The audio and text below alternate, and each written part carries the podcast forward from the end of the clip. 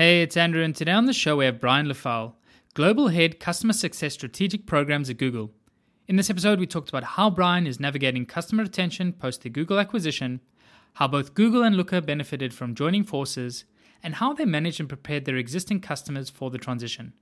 We also discussed Looker's explosive growth since joining Google and why Brian threw out the notion of customer journey maps and replaced it with a behavior mapping exercise. Brian also shares the one thing that he learned about churn and retention that he had a different perspective on before joining Google.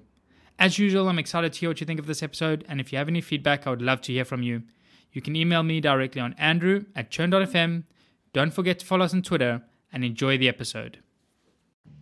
Today's episode is sponsored by Avrio, a collaborative insights platform built directly into your workflow.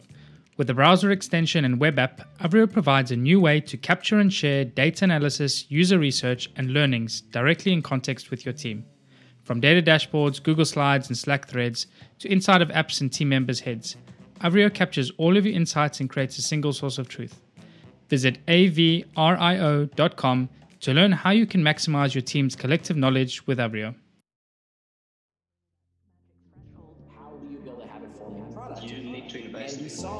These these different. don't just gun for revenue in the door. This is Churn.fm, the podcast for subscription economy pros.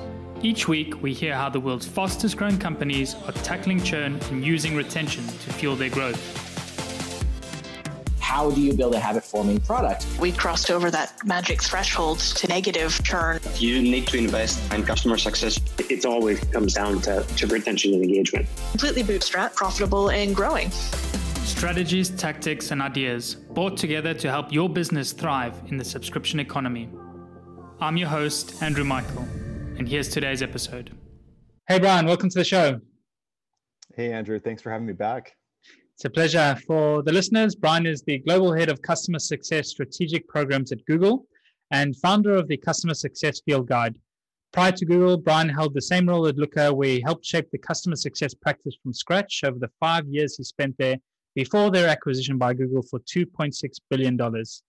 We previously hosted Brian on the show at the time of the acquisition about a year ago, and we were lucky to have him back today to share his experience navigating customer retention post the acquisition.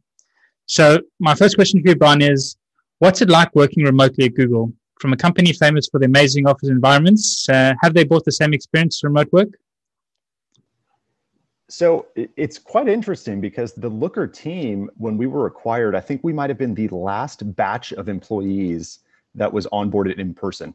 So we actually got to go in. We were Mountain View campus, and wherever people were in the world, they went to their regional Google offices, and we got to have our Noogler hats, little twirling hats that everybody gets. At, uh, so we got to go through that kind of really special onboarding experience. And I'm, we're all very fortunate for that because I think it, it set us up for a good foundation to go from there. And just, I think it was about a week later, the country shut down.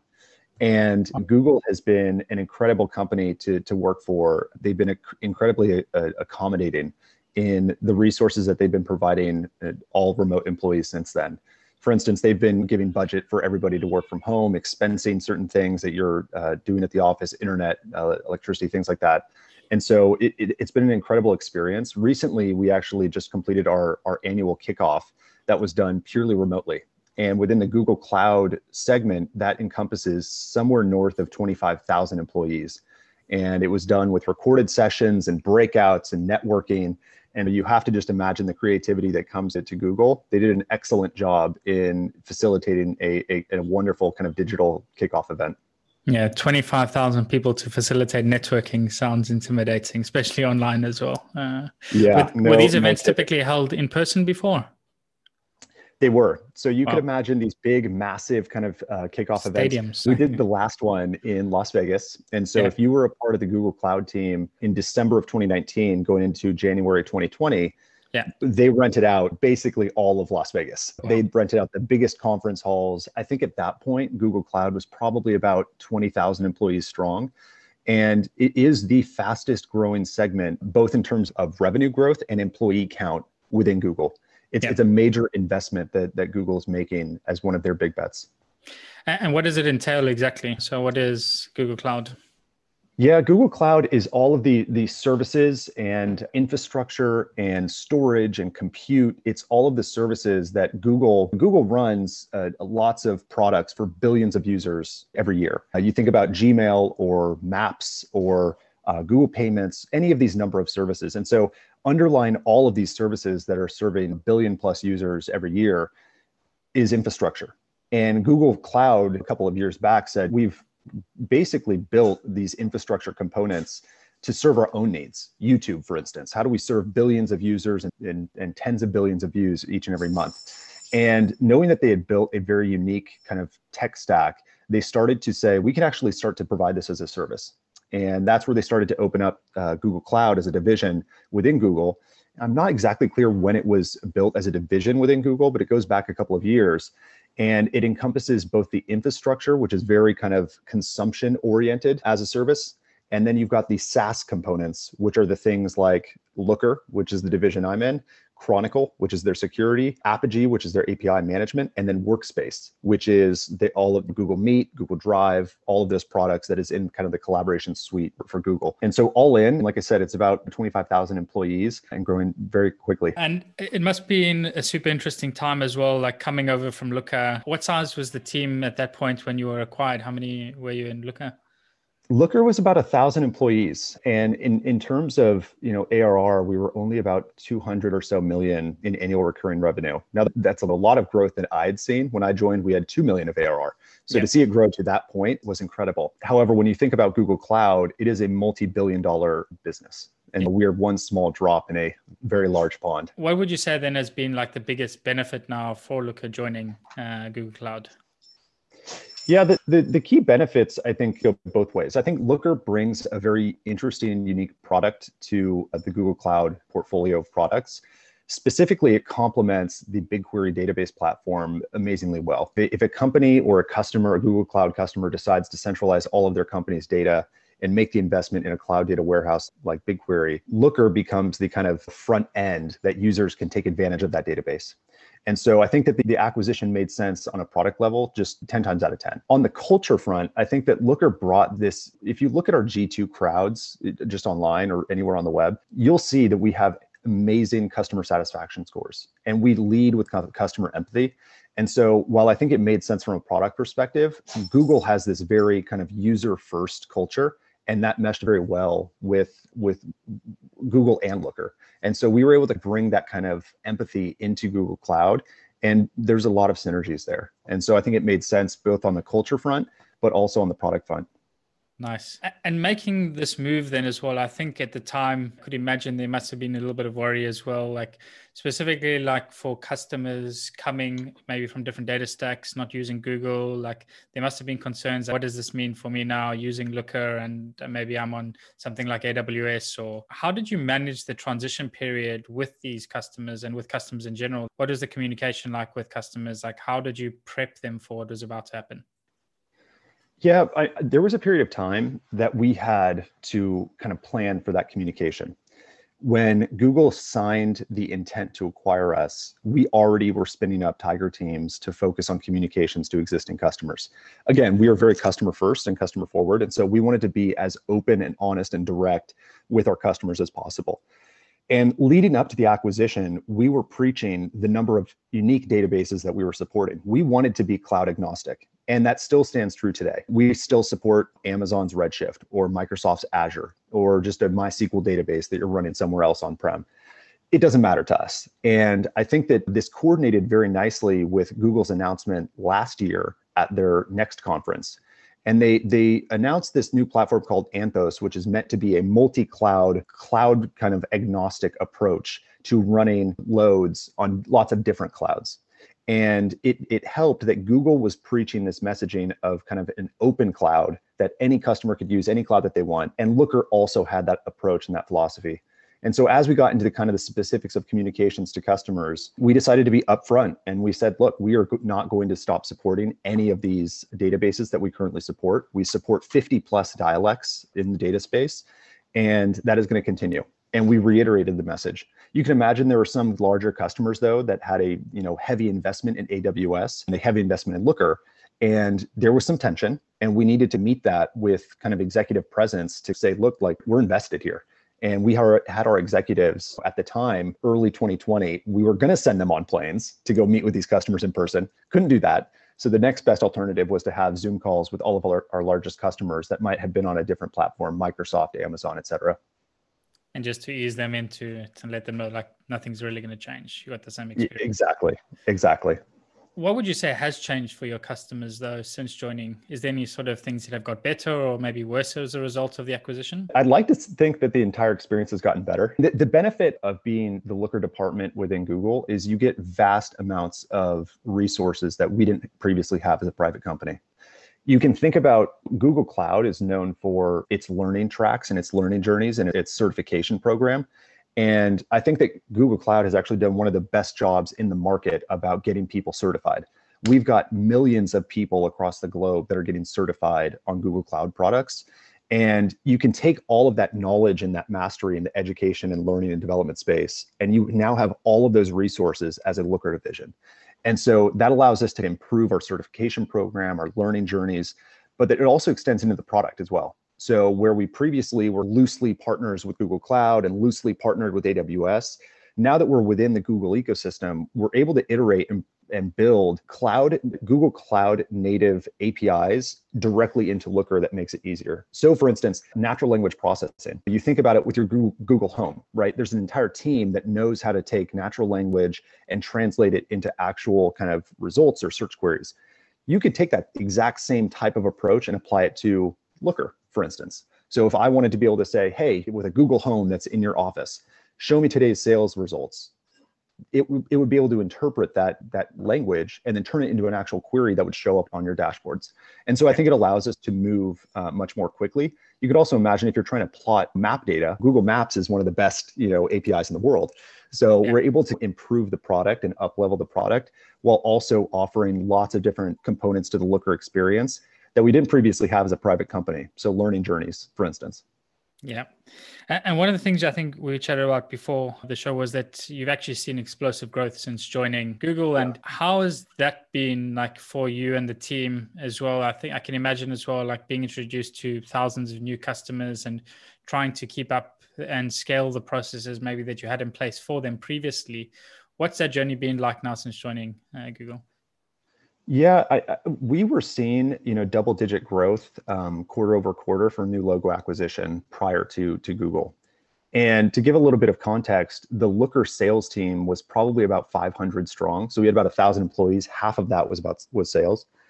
When you get into the Google Cloud ecosystem, though, the, the sales org within Google Cloud is tens of thousands strong globally in every region, every geo, you know, every different segment. And you can imagine if every one of those account executives sells just one looker deal, just one, that would 10x our customer base.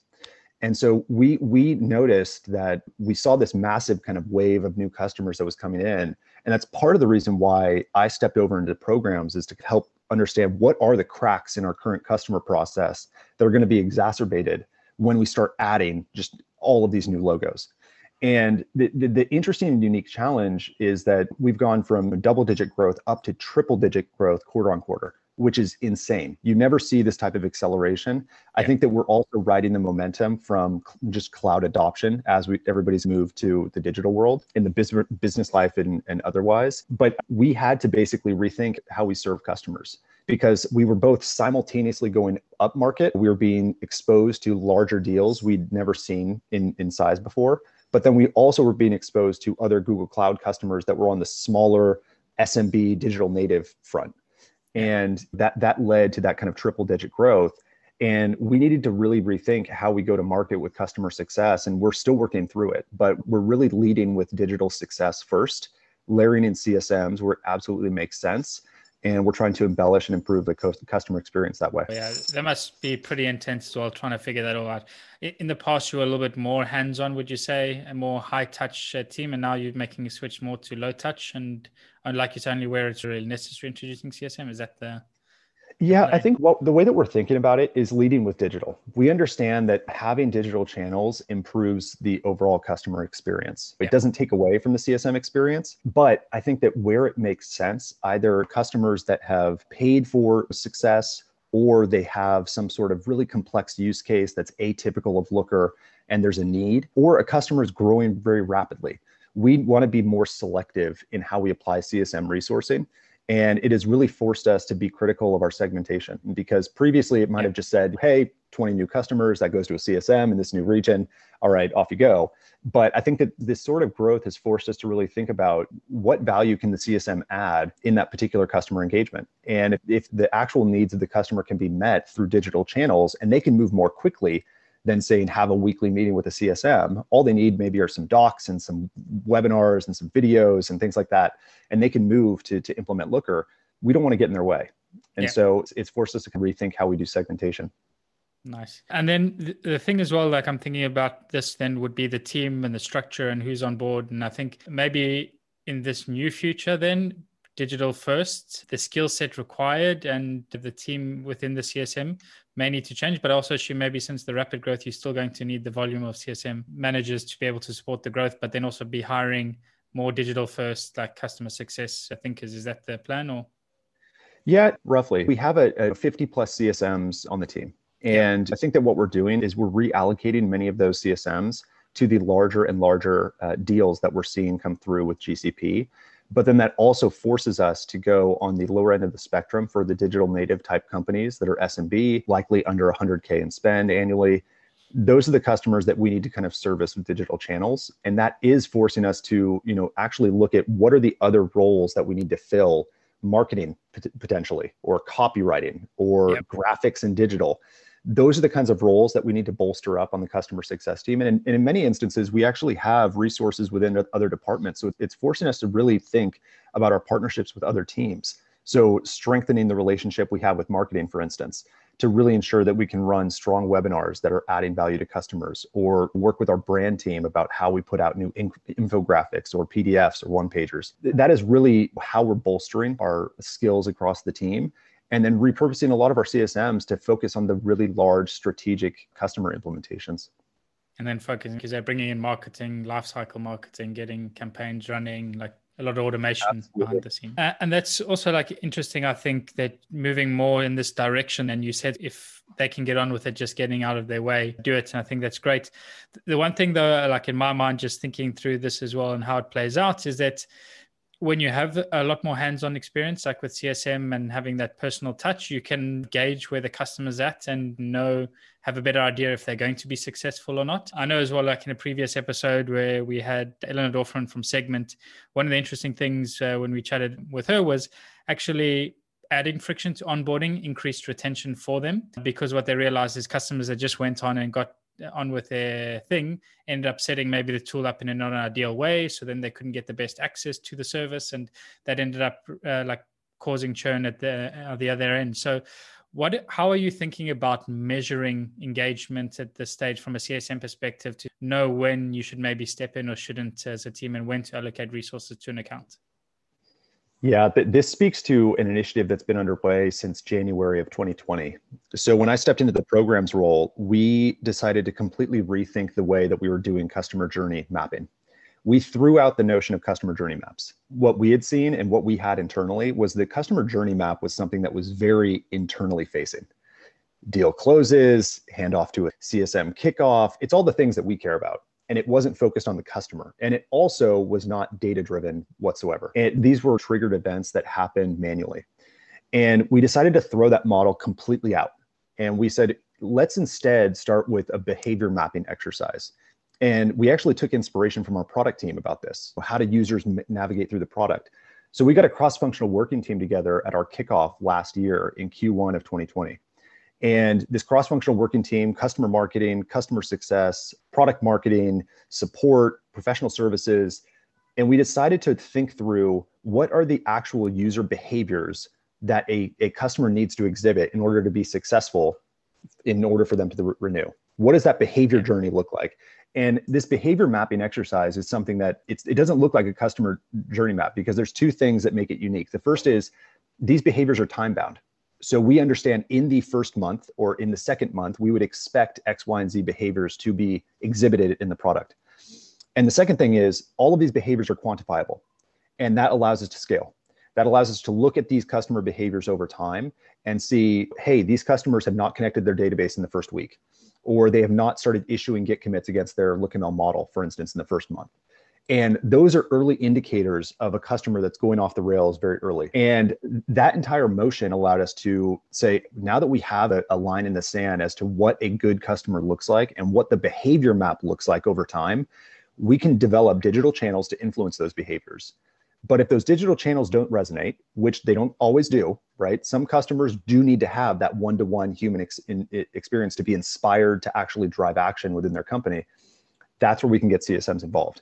And so we lead with the digital channels and all of the campaign development that goes out to influence these behaviors, knowing that not every channel will resonate with every user or every company. And that's where we get CSMs involved. And yeah, it's a new model for us, but I think it's helping us scale because it, we completely rethought our journey mapping and completely pivoted over to behavior mapping instead.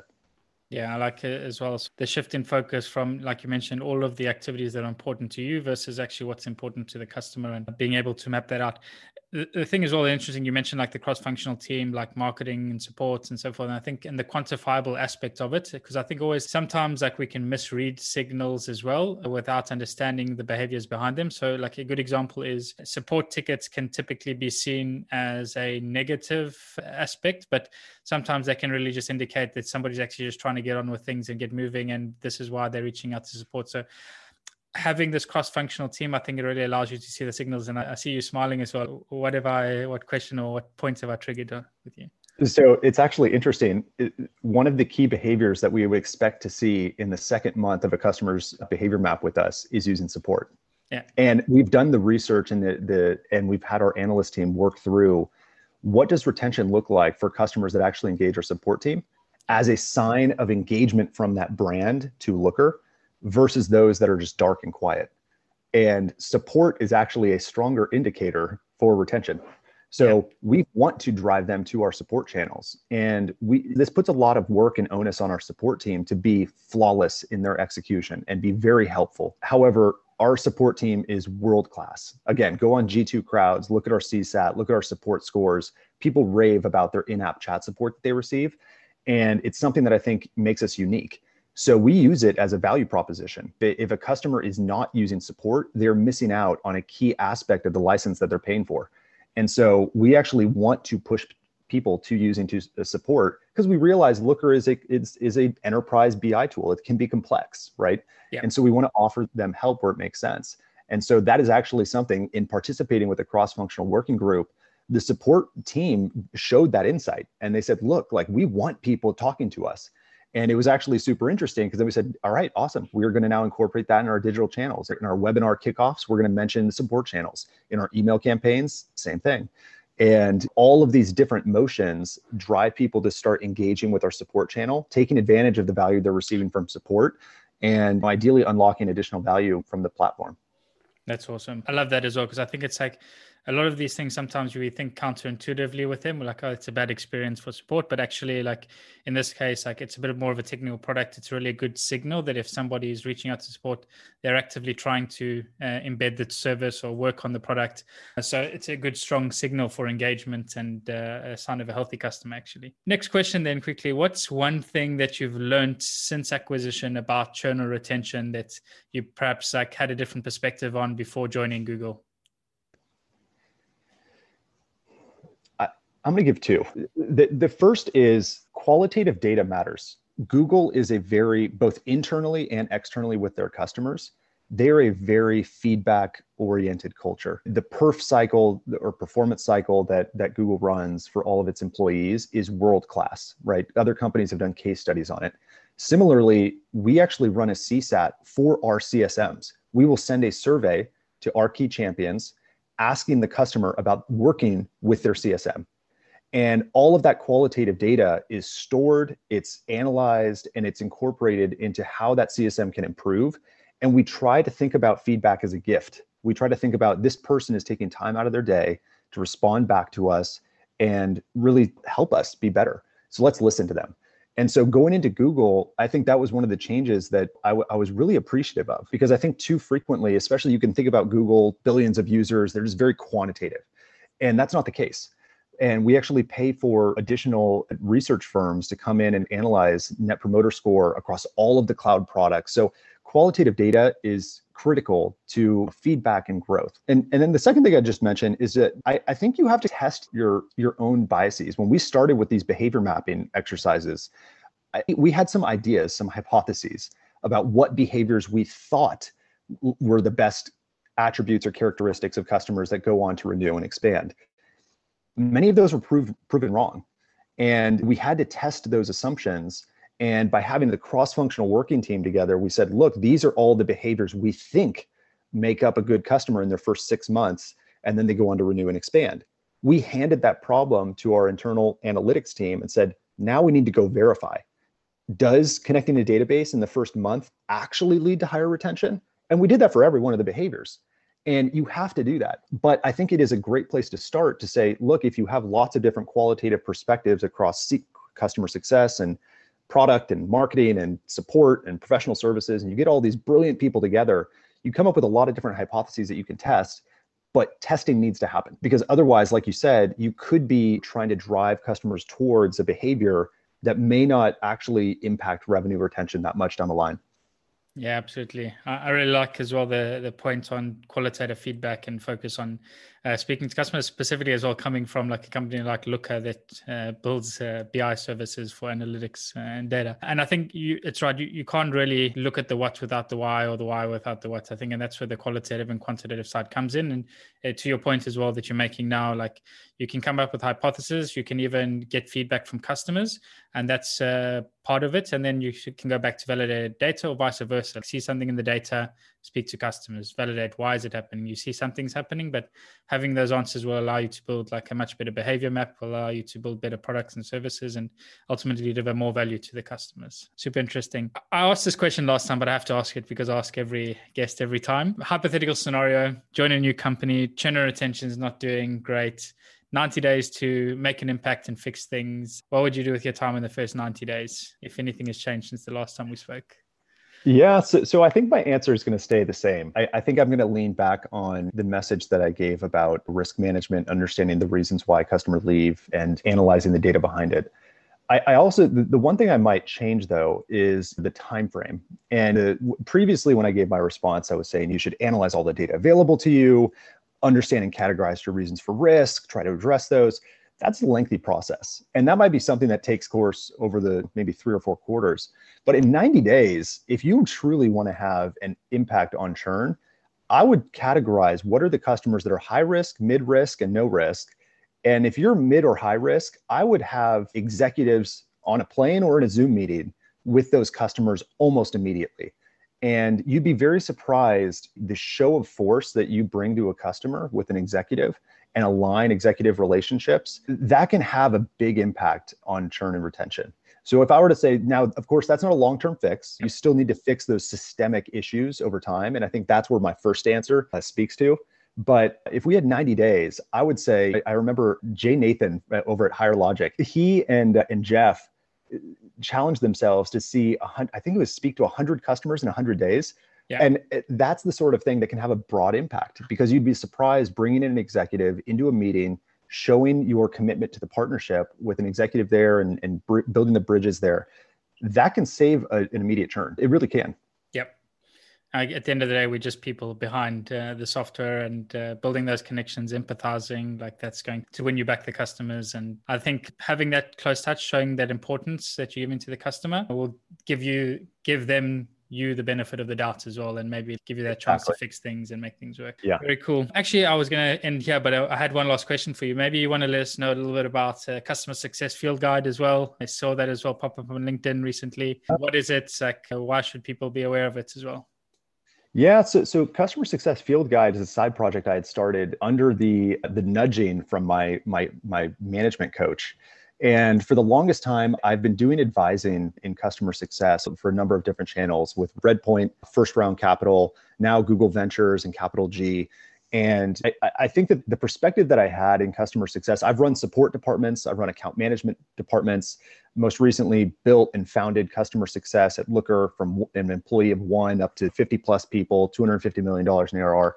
So that journey is unique. And I'm the first person to admit that is something that does not happen too frequently in a career to see that sort of exit to Google. And so I really wanted to be able to share my experiences and my knowledge, whatever I could, that might be helpful to other CS leaders and CSMs themselves that might be helpful. And my, my management coach said, you should just start writing about this because I was getting lots of similar questions from all of the companies that I was advising. And so I decided to start writing about it. And I'm sharing all of my customer success war stories, the things I, I did or, or didn't do, and the lessons and uh, the learnings.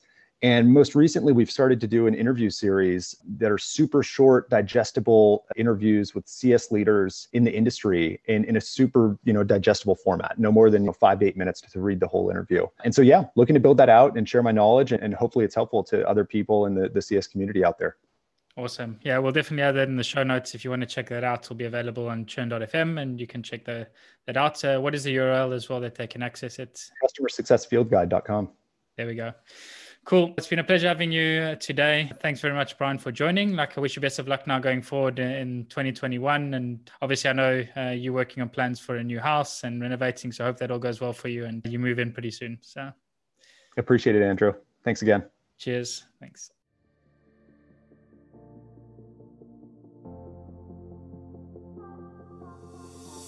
And that's a wrap for the show today with me, Andrew Michael. I really hope you enjoyed it and you're able to pull out something valuable for your business. To keep up to date with Churn.fm and be notified about new episodes, blog posts, and more, subscribe to our mailing list by visiting churn.fm. Also, don't forget to subscribe to our show on iTunes, Google Play, or wherever you listen to your podcasts. If you have any feedback, good or bad, I would love to hear from you, and you can provide your blunt, direct feedback by sending it to Andrew at churn.fm. Lastly, but most importantly, if you enjoyed this episode, please share it and leave a review, as it really helps get the word out and grow the community. Thanks again for listening. See you again next week.